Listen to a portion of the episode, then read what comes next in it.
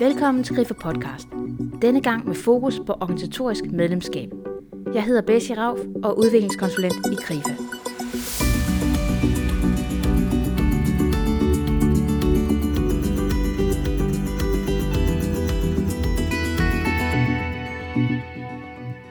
Du går på arbejde for at få din virksomhed til at lykkes med sin kerneopgave. Det betyder, at du skal pakke dine personlige og faglige ambitioner væk, og først og fremmest spørge dig selv, hvad du kan gøre for at få din virksomhed til at lykkes.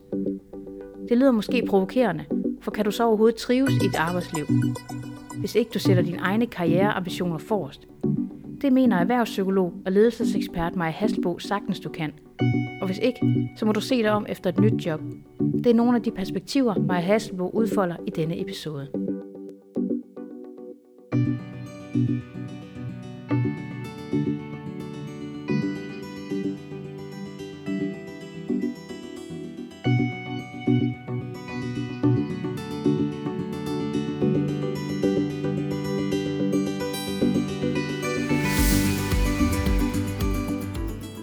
Haslebo er erhvervspsykolog, og hun rådgiver blandt andet virksomheder omkring organisationsudvikling.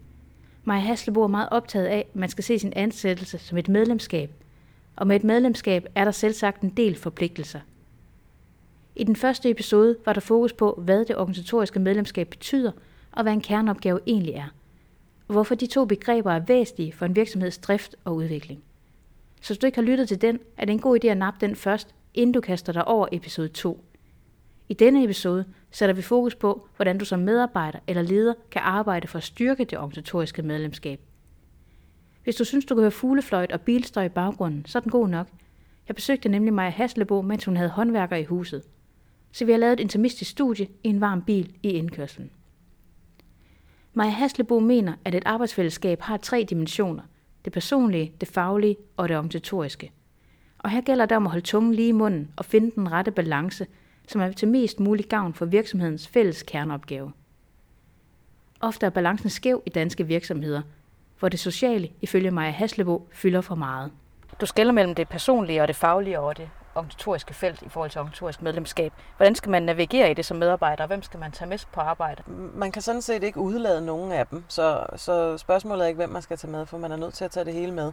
Der er en prioritering af dem, der er en rækkefølge i det, hvor udgangspunktet i den typiske organisation er øh, en eller anden sammenblanding af det faglige og det personlige, og så som en meget lille eventuelt tredjeplads, det organisatoriske. Og bestræbelsen, når man arbejder med organisatorisk medlemskab som tilgang til organisationsudvikling, vil være at få det vendt på hovedet, så alle primært ser sig selv og hinanden som medlemmer af organisationen, der er til stede for at bidrage til kerneopgaven og står fast der. Altså det er udgangspunktet, det er det fælles mødested. Og når vi står der, så henter vi noget fagligt, som er relevant for kerneopgaven. De er vores faglige kompetencer, som er relevante for kerneopgaven, henter vi ind. Og det er vores personlige præferencer og væremåder, som kan være nyttige i samarbejdet om kerneopgaven, henter vi ind. Men vi skal være klar over, at det ikke er alt fra de to cirkler, der i alle situationer er lige relevant, og noget af det skal udlades af hensyn til kerneopgaven og øh, arbejdsfællesskabets muligheder for at håndtere kerneopgaven. Lavpraktisk sagt kan man sige, jamen det er det at kunne prioritere imellem, hvad jeg har lyst til, øh, og hvad jeg mener er fagligt, forsvarligt eller god kvalitet, til hvad er hensigtsmæssigt af hensyn til kerneopgaven. Altså hvad har kerneopgaven brug for i højere grad, end hvad har jeg lyst til. Forhåbentlig kan de forenes, men der er nogle situationer, hvor de ikke kan, og der skal ikke være tvivl om, hvad vi så prioriterer i de situationer hvis vi vil være en velfungerende organisation i hvert fald, så skal vi ikke være i tvivl. Og, og det er man jo mange steder, eller synes man har ret til at prioritere det, man selv synes er meningsfuldt, i højere grad end det, som kerneopgaven har behov for. Er der ikke mange, der vil mene, at sådan det personlige er enormt vigtigt, hvis man er sådan fællesskabsorienteret, eller det med kollegerne, synes man bare er enormt vigtigt for, at man har en god arbejdsdag, at det kommer til at fylde for jo, meget? det er jo øh, et fuldstændig almindeligt billede, og noget, som folk taler om som i nogle situationer en endegyldig sandhed, og som man også tit ser i trivselsmålinger osv., at det, det er det, folk er glade for. Det er det gode sociale fællesskab, øh, de har med kollegerne, og hvis ikke det var for de søde kolleger, så ville de ikke længere være ansat, eller et eller andet den dur. Det kan jo lyde som en god kvalitet og en styrke i en organisation, men jeg vil sige, hvis det er til stede, så er der samtidig en masse udfordringer til stede, som hænger sammen med, med det fokus. det er ikke kun godt. Der er helt sikkert også øh, nogle, nogle vanskeligheder ved det. For eksempel vil der være noget stagnering i forhold til ændringer, altså sådan noget som jobrotation vil man være imod hvis man er meget optaget af det sociale liv, fordi hvorfor skal jeg pludselig noget som helst et andet sted i organisationen med nogle aktører, jeg ikke kender. Udskiftning af persongalleriet, om det er en kollega eller en leder, eller hvem det nu er, vil man være meget imod, fordi nu er det nogle nye, og de kan ikke være lige så gode som de kendte. Men der vil jo også være, altså selvom der er nogen, man, man er optaget af på en positiv måde, vil der også være nogen, man er optaget af på en negativ måde. Det man ikke kan lide, det man ikke synes, man har et godt socialt liv sammen med, som man jo så får svært ved at se på som en kompetent kollega, det er relevant at samarbejde med, altså, så må man forsøge at undgå dem. Så man skal også have blik for, at den der, det lyder inkluderende, vi kan godt lide hinanden, men der er altid en fli af eksklusion i det også. Vi kan godt lide hinanden, og så er der alle dem, vi ikke kan lide, som vi ikke har lyst til at samarbejde med. Og så har man sådan set fragmenteret arbejdsfællesskabet, og får ikke brugt organisationen efter formålet. Hvis nu man hele tiden skal melde sig ind i det organisatoriske medlemskab, fordi man hele tiden skal byde ind på kerneopgaven og arbejde efter det fælles bedste, kan det så ikke være for nogen følelsen intimiderende eller grænseoverskridende, hvis man synes, jeg sidder med mit eget område, og jeg er egentlig tilpas med at passe mig selv, men nu skal jeg pludselig forholde mig til resten jo, af organisationen. helt sikkert. Og det er en del af processen. Og jeg vil sige, jo mere grænseoverskridende det føles, jo mere er der sådan set brug for det. Ikke? Fordi det burde jo være der, man allerede var. Og selvfølgelig er det en udfordring at lære, hvis man ikke er vant til det. Hvis man har fået lov til i 20 år at sidde og passe sit eget, og, have fred og ro til det, så øh, er det selvfølgelig en vældig forstyrrelse og en vældig udfordring. Men ikke desto mindre er det det, der er brug for af hensyn til håndteringen af kerneopgaven. Og så må man jo komme over det, og som organisation komme over, at nogen oplever det som udfordrende, og i forlængelse af det en eller anden form for muligvis ubehag ved det. Der er jo ingen, der har lovet nogen, at kulturudvikling i organisationer kun er en fornøjelig oplevelse. det er det sådan set heller ikke i privatlivet. Altså hvis vi skal ændre noget, så er det da krævende. Det er da hårdt arbejde. Og man kommer ikke i mål med det, hvis ikke man ved, hvad man skal sætte i stedet for. Lige meget hvilken sfære vi bevæger os i, så kan man ikke bare stoppe noget. Det vigtige er at finde ud af, hvad man skal gøre i stedet for. Så det vil være hjælpen i hvert fald i de situationer, hvor den enkelte oplever det som grænseoverskridende.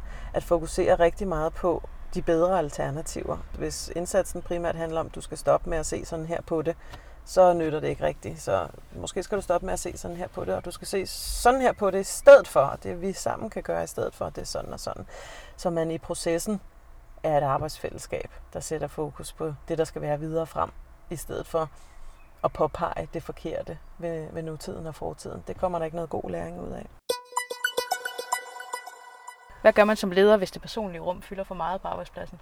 Man skal starte med at overveje, på hvilken måde det, man har spottet omkring, at det personlige rum fylder for meget, er en udfordring i forhold til kerneopgaven. Fordi det kan jo godt bare være lederens egen vurdering og måske egne præferencer, der går i en anden retning. Men uanset hvad det er for nogle problemer, man synes, man finder, så er det hensigtsmæssigt at sætte dem i perspektiv til kerneopgaven. Hvordan udfordrer det, vi gør på de her områder, vores håndtering af kerneopgaven? Hvis man bare som leder vurderer, at det er et problem, så er det ikke sikkert, at det er en organisatorisk legitim vurdering. Så for det første, sæt det i relation til kerneopgaven, og hvis man er lidt famlende i forhold til, hvad den er, så skal vi jo endnu længere tilbage og finde ud af, hvad er kerneopgaven i organisationen. Når man så har klaret de to første skridt, så vil jeg sige, at tredje skridt, det er en fælles selvreflektion. En eller anden form for håndholdt kulturanalyse, hvor man i arbejdsfællesskabet spørger sig selv og hinanden, vores praksis, det vi går og gør, det vi går og siger, det vi går og tænker på de her områder, hvor nyttigt er det mund i forhold til vores kerneopgave? Og endnu mere interessant, kunne vi foretage nogle justeringer, som kunne være hensigtsmæssige af hensyn til vores håndtering af kerneopgaven? Så det ikke bliver lederens projekt, men så det bliver alles projekt via den selvreflektion. Og i den proces vil man opdage meget mere, end det lederen mener at have opdaget. Og andet, og, og nogle nuancer, og altså noget, som lederen slet ikke har indblik i og kendskab til, fordi lederen ikke er til stede i de situationer. Så det bliver meget mere effektfuldt og vidtrækkende på denne her måde. Og alt, hvad der bliver forstået som lederens projekt i en organisation, der ikke i forvejen har stærkt organisatorisk medlemskab, vil dø. Man kan jo også som medarbejder synes, det personlige rum fylder for meget, at man ikke kan komme i gang med dagens opgave, før man lige har snakket om sommerferien Absolut. og weekenden og børnene. Ja. Hvad gør man så? Jamen, der har man jo øh, gode muligheder, selvom det forekommer svært, for at ændre det i hverdagens situationer. Altså, det kan føles næsten som tvang, når der er stærke tendenser i kulturen, som man oplever, at man bare er nødt til at gå med på. Men det er man jo ikke, hvis man tænker sig om en ekstra gang. Man er ikke nødt til ret meget, der handler om, om det sociale felt. Der er noget, der er mere dominerende end andet, men det er jo et spørgsmål om, hvis vi bliver ved med at bekræfte det, så bliver det ved med at være dominerende. Hvis vi begynder at bekræfte noget andet, så vil der i hvert fald være en konkurrent, der vil i hvert fald være nogle flere veje at gå. Og det kan være hensigtsmæssigt også af hensyn til mangfoldighed og rummelighed, at vi ikke alle sammen behøver at sidde og, og forestille os det samme om, hvad der er godt og skidt. Og der er sædvanligvis i de her kulturer, som er stærkt domineret af det personlige og det sociale, der er der sædvanligvis nogen, som ikke oplever, at det er den eneste vej at gå, men de bliver bare rekrutteret ind i en helhed. Så de har selvfølgelig nogle muligheder for at, at sige nej tak til de invitationer, og komme med nogle andre invitationer og sige, jeg kommer på arbejde for arbejde. Det håber jeg sådan set, at du, min kære kollega, også gør, og lad os øh, mødes i det, og lad det fylde vores øh, relation. Og så kan vi uden for arbejdstid dele alt muligt personligt og privat, hvis vi har lyst til det på frivillig basis. Tit bliver det jo en eller anden form for tvang til at være social i arbejdstiden, som er helt skør, ikke? hvis man tænker nærmere over det. Men det er jo ud fra antagelsen om, at, at det er limen. Det er det, der gør, at vi overhovedet er et, et fællesskab. Men limen bør jo være kerneopgaven, og hvordan vi samarbejder om den. Synes du, man hygger sig for meget på danske arbejdspladser i forhold til kerneopgaven?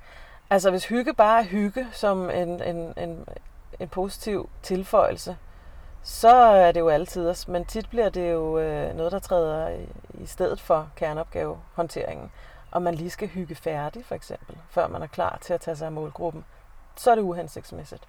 Og hvis man har den tilgang, at noget ikke kan ændres eller ikke kan tales om, fordi det går ud over hyggen, så er det uhensigtsmæssigt. Alt med måde. Også hygge med måde. Og vi skal være varsomme og opmærksomme på, om vi hygger os på måder og i situationer og i et omfang, der er mere nyttigt for kerneopgaven, end det er unyttigt for kerneopgaven. Og den balance rammer man ikke altid helt præcist. Fokus på jobbet skal og må ifølge mig Haslebo altid være kerneopgaven. Men jeg tror, de fleste kender til, at man som medarbejder skal være omstillingsparat. Og mange har sikkert også oplevet, at ens arbejdsplads løbende skifter, om ikke fuldstændig kurs, men så der kommer nye opgaver, man skal løse. Det kan have betydning for, hvordan man så ser sig selv og sin nye rolle i virksomheden.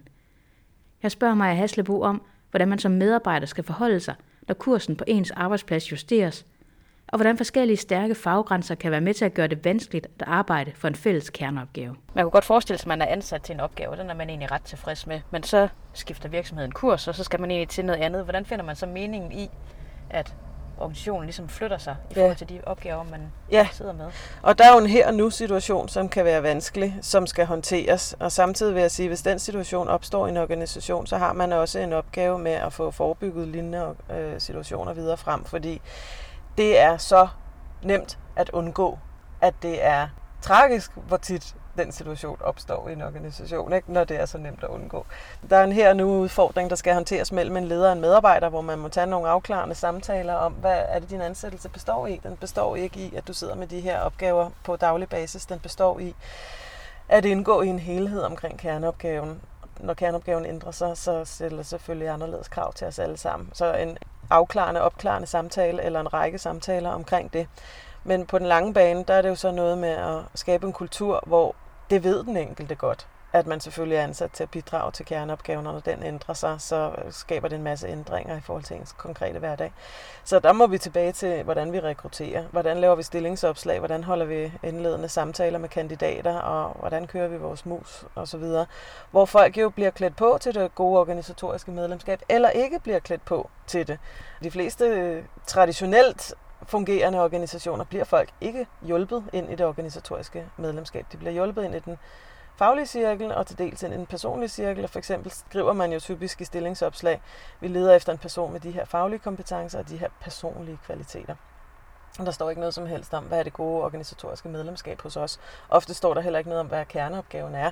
Og ofte står der heller ikke noget om, hvad vi er i gang med som organisation. Hvad er det for en kulturudvikling, vi er i gang med, som du skal bidrage til og indgå i på en konstruktiv måde, selvom vi er i proces og ikke i mål med, med udviklingen. Så hvis man oplever sådan en situation, hvor nogen siger, nu har strategien, retningen ændret sig, og det var ikke det, jeg var ansat til, det kan jeg ikke se meningen i, så har man nogle selskabte plager, som også skal forebygges videre frem på den organisatoriske bane.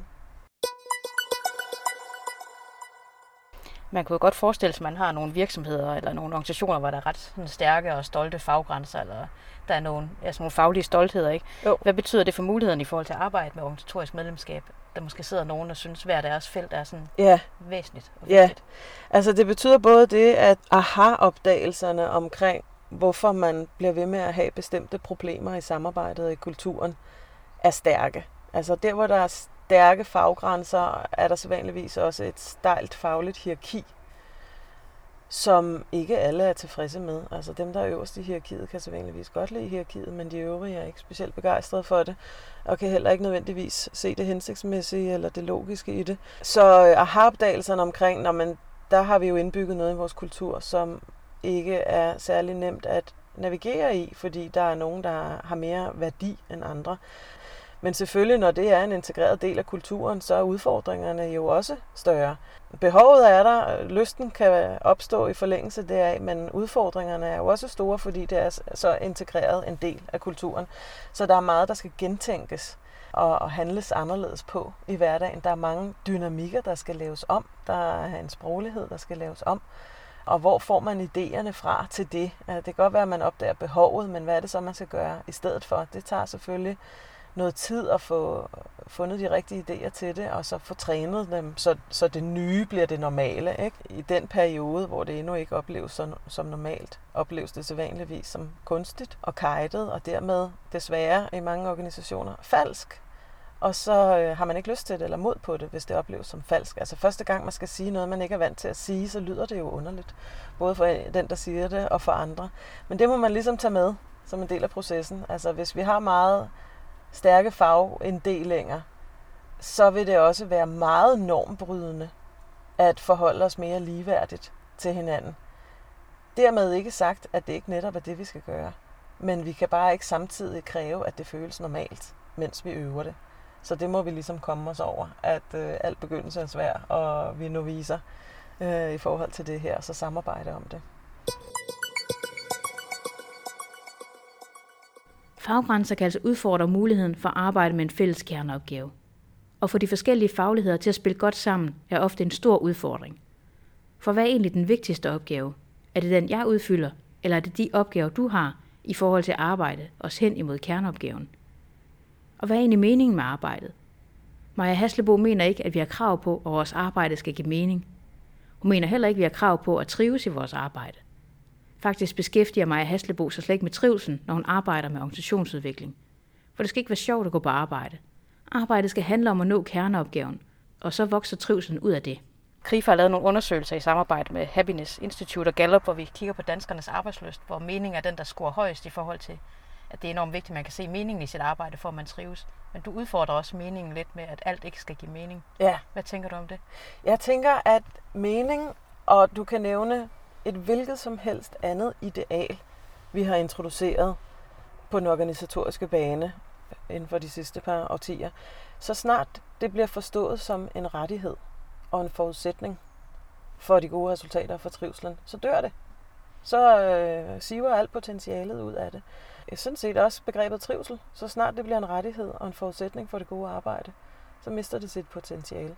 Vi skal se på, hvad det nu end er, vi er optaget af som en forpligtelse, og som noget, vi bidrager til, og noget, vi skaber sammen, af hensyn til kerneopgaven. Der er ikke noget, der er af hensyn til mig. Og der er ikke noget, jeg har krav på. Altså så snart jeg tænker det på den måde, så dør det.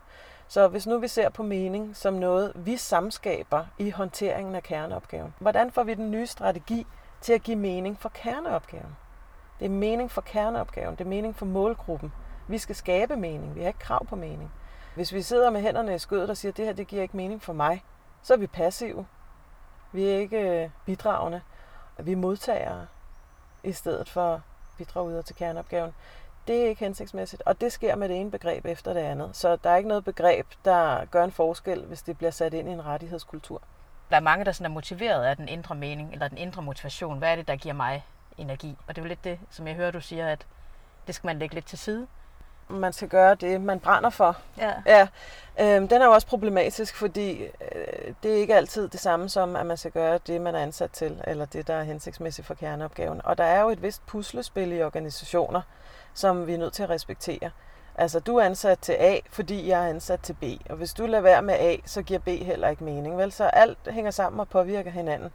Og hvis den enkelte ikke laver det, som den enkelte er ansat til, fordi den enkelte pejler mere efter, hvad der helt individuelt opleves som meningsfuldt og motiverende, så går det ud over helheden. Det går ud over det puslespil, og det går først og fremmest ud over kerneopgaven. Så forhåbentlig brænder vi for det, vi er ansat til, kan man sige. Eller vi må bringe os til at brænde for det, som vores ansættelse kræver af os lige nu. Og det kommer jo i hvert fald ikke til at ske, hvis man går udenom bestemte opgaver. Så kommer vi aldrig til at brænde for dem, vel? Lad os bare sige, at motivation og engagement er vigtigt, men lad os ikke igen gøre det til en rettighed eller en forudsætning men til noget, vi producerer. Vi skaber engagement i vores ansættelser og i vores mange forskellige måder at bidrage til kerneopgaven på, fordi vi ved, at det er vigtigt for kerneopgaven. Det er der, den primære motivation skal ligge. Det skal være det, der motiverer mig, ikke en eller anden faglig fordybelse i et specialistområde, som jeg lige så godt kunne lave et helt andet sted. Hvis det bliver så afgrænset, så afkobler jeg mig fra helheden. Du siger, at det vigtigste det er kerneopgaven, så må trivsel ligesom komme i anden række. Men kan man godt lave noget godt arbejde, hvis ikke man trives? Det kan man i udpræget grad, ja. Altså, jeg beskæftiger mig sådan set ikke med trivsel, selvom jeg er psykolog og erhvervspsykolog. Hvis man kigger øh, historisk på det, så, øh, så var der jo nogle tanker først om, at det var vigtigt øh, at se på medarbejdertilfredshed og skabe medarbejdertilfredshed. Det var afgørende for de gode resultater. Og så fandt man ud af, at tilfredse medarbejdere ikke nødvendigvis præsterede bedre end utilfredse medarbejdere. Veluddannede, ambitiøse mennesker med et arbejdsliv, de er sjældent tilfredse. Der er altid plads til forbedring, men de er super motiverede og engagerede og bliver ved med at stræbe. Man kan jo ikke være tilfreds og stræbe efter mere på samme tid. Det er i hvert fald svært. Ikke? Så tilfreds er også en eller anden form for malighed og passivitet, som faktisk ikke er hensigtsmæssig for organisationer. Så begyndte man så at forlade det begreb, og så begyndte man at beskæftige sig med medarbejdertrivsel. Og der opstod så den samme øh, hæmning, at vi skal trives, før vi kan arbejde, og hvornår er det så, at vi er færdige med de trivselsfremmende indsatser, hvornår er trivselen optimal, så det kan begynde at forventes, at vi arbejder og gør en god indsats der. Det kommer vi ligesom heller aldrig i mål med, og det bliver en bliver et nirvana, vi ikke opnår, og som vi bliver ved med at halse efter og stræbe efter, i stedet for at koncentrere os om det væsentligste. Så kunne vi se på arbejdsglæde, men skal det så være sjovt det hele? Skal det være sjovt at gå på arbejde? Skal alt være fornøjeligt, og skal jeg være glad for alting, før jeg kan gøre en god indsats? Igen, hvis det bliver en forudsætning og en rettighed, så dør det. Så hvad hvis vi taler om arbejdsstolthed, fordi vi gør et godt stykke arbejde? Hvad er det så for et arbejdsmiljø? Hvad er det så for en trivsel eller arbejdsglæde eller tilfredshed, vi opnår? Altså, hvad er de positive effekter ved at se på berettiget arbejdsstolthed, fordi vi fungerer professionelt og hensigtsmæssigt som et arbejdsfællesskab, der koncentrerer sig om sin kerneopgave? Hvad er det så for nogle positive følelser, vi kunne få i forlængelse af det? Så det vil jeg sige, det giver meget mere mening. Altså det er sådan set den mest direkte vej, vi kan gå til noget, vi kunne kalde trivsel eller tilsvarende. At koncentrere os om det, vi er til stede for som organisation, og få vores prioritering til at give mening i forhold til det, så vil vi opleve et godt arbejdsliv i forlængelse deraf. Maja Haslebo mener altså, at trivsel skal komme ud af et fælles fokus på kerneopgaven. Men man kan nok godt forestille sig, at der alligevel kunne komme lidt kur på tråden og forskelligt syn på, både hvad der er den vigtigste opgave lige nu, men også hvordan den opgave skal lykkes. Skal samarbejdet lykkes, kræver det en kommunikation, hvor man altid holder fokus på opgaven, og altid holder en respektfuld tone. Og det er en regel, som ifølge Maja Haslebo aldrig kan bøjes. Og det at behandle hinanden med respekt, kalder hun den organisatoriske værdighed. Du taler om organisatorisk værdighed. Ja. ja. Hvad er det? Det er, at man bliver talt til og om på respektfuld vis af alle andre ansatte i organisationer. Alt afhængig af, hvad der man nu har af kulturelle slagsider, så øh, foregår der tit noget kommunikation, som ikke er tilstrækkeligt respektfuld over for bestemte aktører. Det kan være medarbejderne, der omtaler ledelsen respektløst, eller politikerne respektløst, eller lederne, der omtaler bestemte ledelseskolleger respektløst, eller hvad det nu er. Altså, man peger fingre af hinanden, og øh, man synes selvfølgelig, at man har ret til det, og gode grunde til det, og endda beviser for sin negative holdning. Men det går ud over, det krænker de aktørers organisatoriske værdighed, altså position i organisationen, og dermed muligheder for at gøre deres arbejde godt. Så det er meget, meget unfair over for den enkelte, men det er også unfair og uhensigtsmæssigt over for kerneopgaven, fordi man gør bestemte aktører dårligere til at gøre deres arbejde, end de ellers kunne være. Man taler dem ned i stedet for op. Det sker stort set alle steder, og det sker på måder, som den enkelte, der omtaler nogle andre, ikke nødvendigvis er bevidst om, fordi man ikke taler om det som en forpligtelse i organisationen at omtale andre respektfuldt og værdigt. Men det bør det være. Der er ikke nogen situation, hvor du har ret til at omtale interne eller eksterne samarbejdspartnere respektløst. Der findes ikke en situation, der kan gøre det okay. Uanset hvad det er for nogle vanskeligheder, du oplever, så har du pligt til at omtale andre respektfuldt, så du værner om deres organisatoriske værdighed, så de kan agere på den måde, det er meningen, de skal kunne agere med kompetencer og bidrag til kerneopgaven. Så må problemerne håndteres på en respektfuld måde. Vi skal ikke ind i noget positivt negativt, og man kun må sige noget, hvis man har noget positivt at sige. Man kan godt omtale nogle problemer på måder, der er respektfulde over for samtlige aktører. Og det er så bestræbelsen, man er forpligtet på. Så organisatorisk værdighed er mulighederne for at gøre sit job, som det er meningen, man skal gøre sit job. Og hvis du bliver omtalt som inkompetent, eller et dårligt menneske, eller en ubehagelig type, eller et eller andet, så kan du ikke gøre dit job ordentligt. Hvordan skal man værne om den som øh, leder eller medarbejder? Man skal stille høje krav til sig selv og til andre i øh, måderne, vi omtaler alle på. Og så udfordre det, hvis der bliver talt negativt. Hvis en underviser på en skole siger, at øh, eleverne nu til dags, de er simpelthen øh, også under al kritik, og forældrene har ikke øh, løftet forældreopgaven, og vi kan ikke undervise, når eleverne sidder der og ikke er undervisningsparate, fordi de ikke er opdraget ordentligt hjemmefra det skal udfordres af kolleger og af ledelse lige med det samme, her og nu, øh, selvom det er en vanskelig situation. For man kan ikke undervise børn, hvis man tillader sig at have den forståelse. Så krænker man deres værdighed, deres muligheder for at indgå i fællesskabet på en, en hensigtsmæssig måde. Så øh, det skal udfordres med det samme, og så skal der være nogle generelle snakke om, at sådan omtaler vi ikke nogen. Og det kan godt være, at vi en gang imellem føler os udfordret af hinanden, men vi finder alligevel respektfulde måder at omtale hinanden på.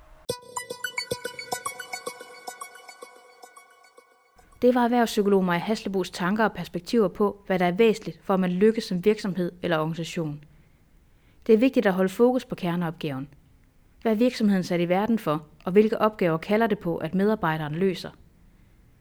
Derudover er det vigtigt, at du som medarbejder forstår, at du har meldt dig ind i en organisation, og du skal forvalte det medlemskab med respekt for kerneopgaven.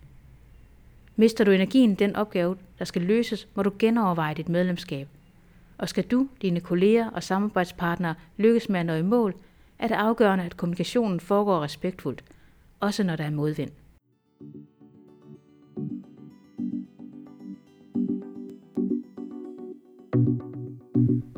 Har denne episode givet dig overvejelser om, hvorvidt du er i det rette job, eller ønsker du sparring på, hvordan du kan få sat spot på din arbejdsløst i dit daglige arbejdsliv? Så husk at du i Krifak for samtaler, der sætter spot både på en mulig ny karriere, eller måske bare hjælper dig til at finde ind, hvad der kan få dig til at trives i dit nuværende job. Tjek også arrangementskalenderen for kurser, workshops og webinarer, der handler om dit arbejdsliv og din karriere. Find flere podcast med fokus på dit arbejdsliv, på hvordan du får god arbejdsløst i dit arbejde. Du finder dem på www.krifa.dk-podcast. Hvis du har spørgsmål eller kommentarer, er du meget velkommen til at kontakte os på podcast